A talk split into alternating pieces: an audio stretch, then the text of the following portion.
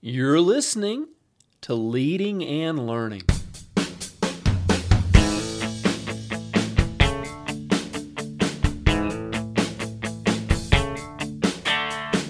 This is the place where we talk about practical leadership, theology, fitness, how to create winning habits, and so much more.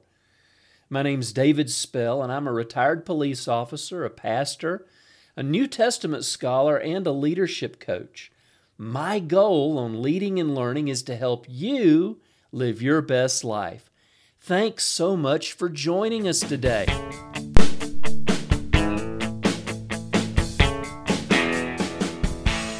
Welcome back to Leading and Learning. This is episode number 366.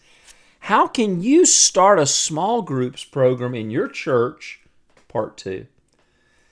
So, last week we talked about the importance of having some type of small groups program in your church. And obviously, different churches call them different things. We call them connect groups, small groups, life groups, um, cell groups, uh, house churches, even some some Christian communities use their Sunday school program as their small groups program. That's great. Uh, especially in a more traditional church, this actually tends to work out very, very well. But the the the, the question for uh, for most churches is what kind of groups are we going to have? Are we going to have groups that discuss the sermon? Those are great. It, it gets the, the pastor's message in deeper into people's hearts and minds when you discuss it during the week. Um, is it going to be curriculum based, a book study, a Bible study? Are they going to be social groups? There's actually nothing wrong with having connect groups that just build relationships. Now, I encourage you to have some spiritual component in there, but it doesn't have to be anything huge. And, and when you have these social groups, they actually create a great door for people who don't go to your church. It's a great way to invite neighbors, coworkers, whatever, to come and hang out and meet people and it's a great entryway into the church. So, so there's many different types of groups. Um, then we talked about the requirements for leading a group. Who can lead a small group? And if you didn't listen to this, I encourage you to go back and, and, and, and take a listen. But my encouragement to you is don't make it too difficult to lead a small group. You know, I've never had a pastor say, and I know pastors and work with pastors all over the world, I've never had a pastor say, listen, I've got too many leaders. I've never have a, never had a pastor say, you know, I've got more leaders than I know what to do with. I'm going to have to just give some away, give some to another church. I've just got too many leaders. In reality, it's just the opposite. Pastors are dying, crying out for leaders to help them with the work of the ministry. Leaders who can lead small groups, leaders who can lead departments and service um, areas of the church. Every pastor needs more leaders. Well, a small groups program is probably one of the best, if not the best, ways that we've found to develop great leaders for your church. So I encourage you don't make it too hard. Make it easy for someone to lead a small group. Uh, make it easy for someone to thrive in that, and you will just be so appreciative um, down the road because you're going to see some great leaders rise up um, after leading a small group. So today I want to jump into uh, part two. We're going to talk about how do I grow, how do I build my group. You know, sometimes we think, obviously, if, if, if you've got a Sunday school class or you only have you have a smaller church and maybe you only have two or three groups, um, well, you know, this is this is easy to grow the group. The, the choices are limited, but in a bigger church, um, you know, we have really during any given semester, we we, we may have, you know, 60, 60 connect groups going at the same time. And for a much larger church, that's not many, but for a small church, that's an awful lot. So you think about the the the the, the nature of that. How do you get people to come to your group? If you put it on the website, mm, there's no guarantee anybody's going to come. In fact, I'll probably tell you they, they probably won't the way people come, the way you get people to come, the way you gather people to your group is you invite them. And we've found that if you invite 10 or 12 people, you'll have maybe two, three, four show up, which is actually pretty good. And you know, we always want to go back to our example. How did Jesus do ministry? Well, he invited people. He, he, he, he built a group around him of, of the 12, and then there were more around those. But but it all came because Jesus invited people. You see him going by the the the, the Sea of Galilee, inviting Peter and Andrew and James and John, inviting Matthew. Now everybody he invited didn't come. Remember the rich young ruler? He invited him to join them. He turned him down. So, but we see Jesus making the effort to give the invite. So, for you, this, and especially if you're you're you're more of a conservative, introverted, shy type of person, this is hard. But this is where you have to practice stepping out of your personality. Um, you can't hide behind the fact that you're shy or an introvert. This is where you have to really play the extrovert, at least p- pretend to be outgoing, so you can invite people to your group and and see it grow. So, how do you grow your group? How do we learn to gather people like Jesus did? Well, first of all, we have to have a vision and a plan. What are you going to do with your group? If you just say, hey, come to my Connect group, and, and somebody says, well, what is it about? What are you going to tell them? Well, we're going to be studying a great book called Out of the Cave by Pastor Chris Hodges. He talks about his bouts with depression and anxiety and you know he was a he's a pastor in one of the biggest churches in America and he's very honest and candid and you know after COVID and the last couple of years, a lot of people are dealing with these things. Well, what I just did was gave you a description of a group that I'm going to be a part of leading in the fall. So you have to be able to give them something. If somebody says, if you say, if you invite people to come to your group and and and you don't have anything to give them, if you don't have anything to, to tell them, why would they come? Why would they come? Part of leadership, remember we're talking about developing leaders here. Part of leadership is casting vision. So how do you cast vision?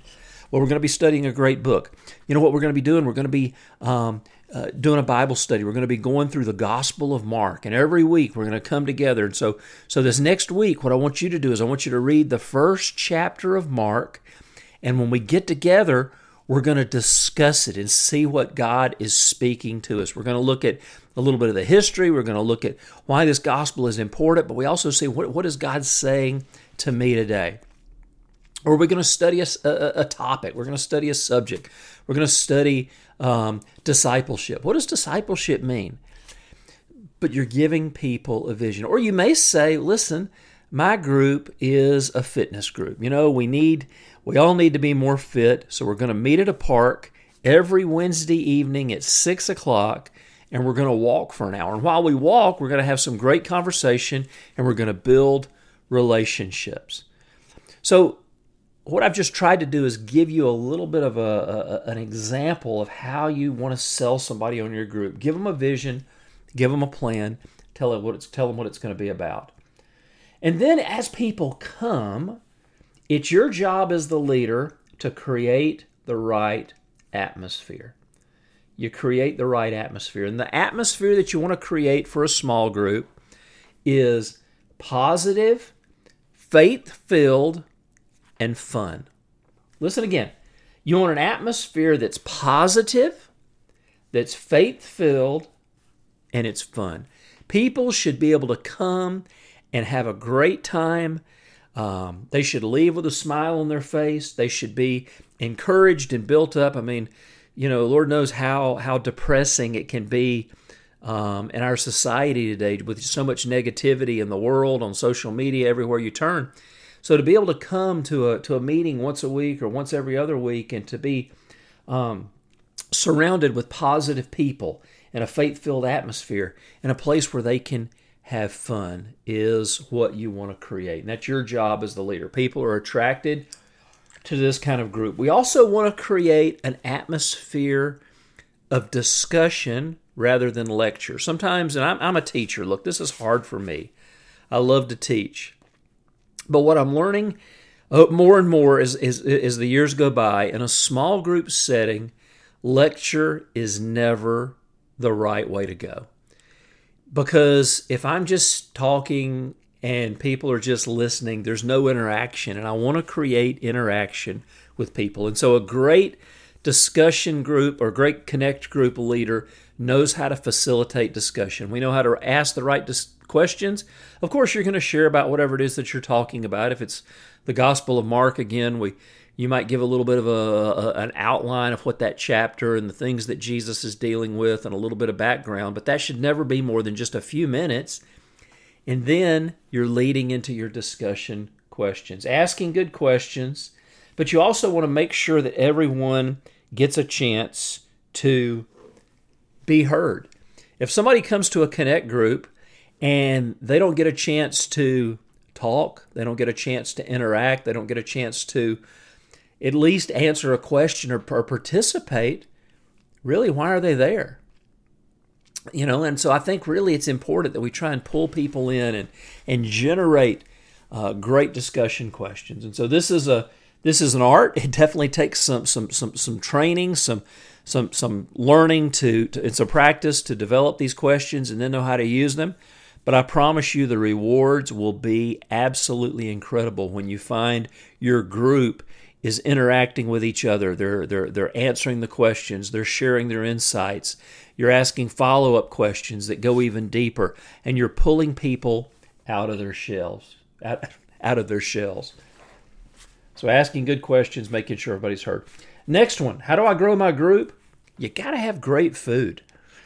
You know, people will come for the food. They come for the fellowship too, don't get me wrong. I'm being a little facetious, but when you have great food, they're going to come back.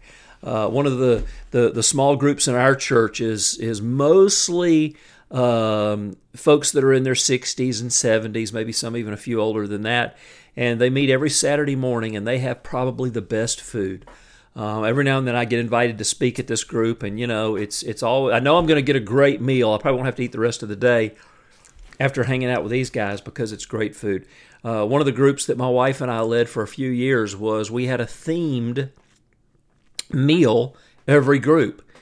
And it was always fun. It was like, you know, bring your favorite Asian dish or pr- bring your favorite Mexican dish or bring your favorite Italian dish. Or, you know, we even did German night a few times, which is absolutely amazing. And I, I apologize if I'm making you hungry, but um, the, the, these nights, these themed food nights, we were, we'd be packed out. Our, this group we met for, for, for a number of years, and people still talk about getting together and um, the studies we were doing and the relationships we built and the, the great connections we made, but they still remember the food as well. So, so great food will help you build your group.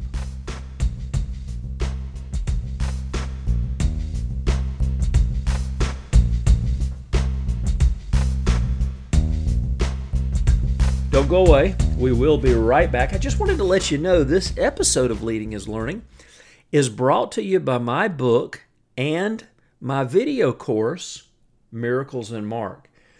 You know, we're talking about small groups, we're talking about how to build small groups and how to make them successful. Well, if you're interested in having a great study, a great discussion based um, uh, group built around the Bible, I encourage you to click on the link for these resources.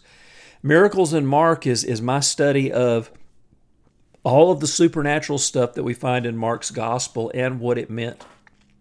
The chapters are short. Um, I, you know, I purposely did it that way because I wanted people to, to be able to take this and use it as a Bible study resource in their own lives, but also in a small group setting. And so then I went a step farther. I created the video course for Miracles in Mark. It's got, I don't know, 20 or 25 short videos in it. And I say short, probably talking 10 or 15 minutes.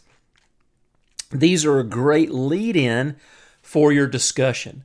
So um, the, the course is video based. There's, there's other material on the, the video course as well to help you, other resources there to help you lead it. But this is a perfect tool for your small group.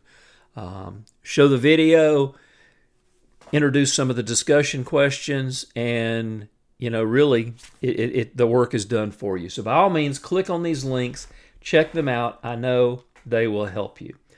All right, well, just a quick recap. We're, we're talking about how do you grow your group.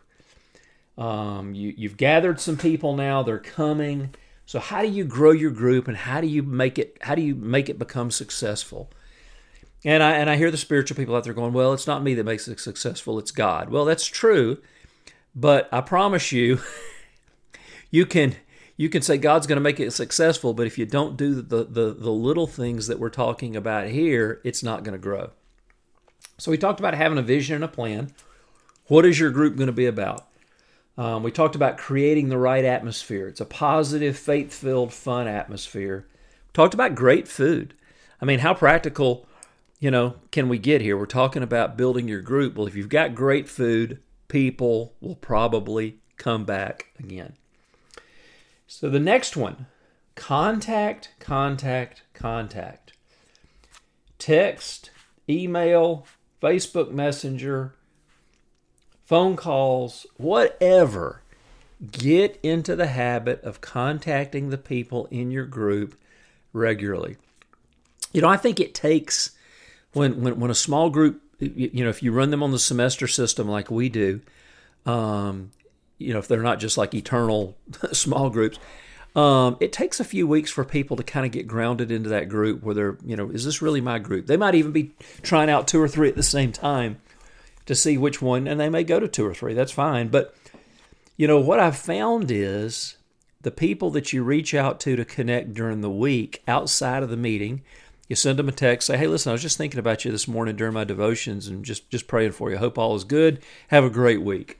That's a light touch, light contact, but you're helping, you're letting them know as, you're, as their connect leader that you're there for them. You're also there to, um, you know, if there's something going on in their life, if there's a birthday, if there's an anniversary, um, mentioning these things. Um, you know, I mean, look, people aren't used to that. You sure don't see it in most workplaces. So in the Connect group, you know, when you guys meet and all of a sudden you pull out a birthday cake and start singing happy birthday because you saw on Facebook that their birthday was a couple of days ago. Wow, how great is that? they're going to be blown away that you've done this for them. But also, everybody gets cake. So it's a kind of a win win situation. But remember also to be there with them during the sad times. If somebody has to have surgery, if there's a death in the family. You know, one of the things we, we, we, we do in our church, and so many churches like ours, is we push pastoral care down to the connect groups. Um, a senior pastor of a large church is not going to be able to deal with every crisis. And it's not fair to ask them to, but the Connect leaders can. The small group leaders can. If there's a death in the family, if there's um, someone going through a tragedy, a divorce, some, something relational issues, problems with their kids, by all means, let your pastors know. They need to know that there's an issue, but you handle it.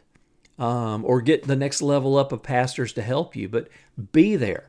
You know, we've in our Connect system, you know, when there's somebody going through a crisis, you know, we we're the ones who are bringing food over. We're the ones who are going to the hospital. We're the ones who are really trying to be the hands and feet of Jesus because we're how they're connected into the church. So contact, contact, and contact.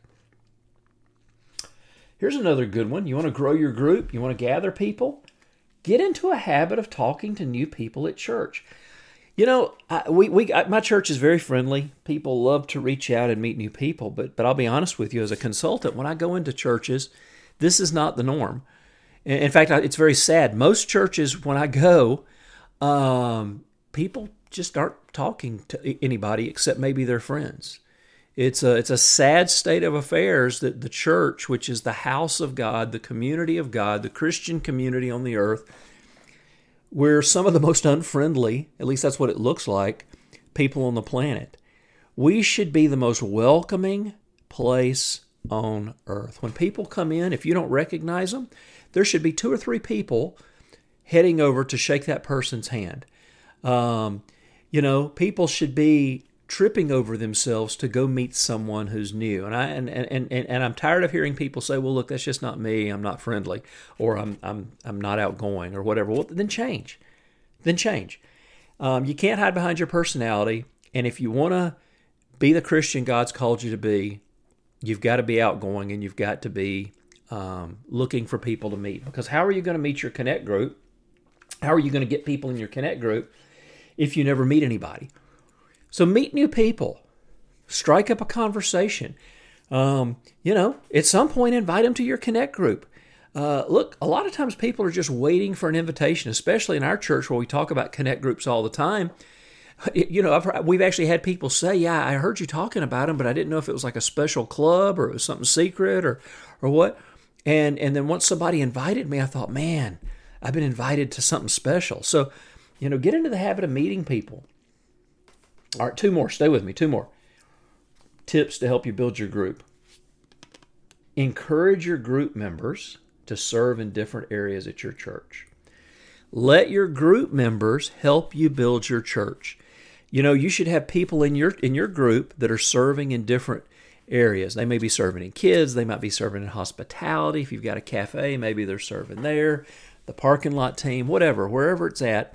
Have people serving in different areas of the church and then have your members, have the, the, the members of your connect group inviting people. Encourage them to invite their neighbors, coworkers, whatever.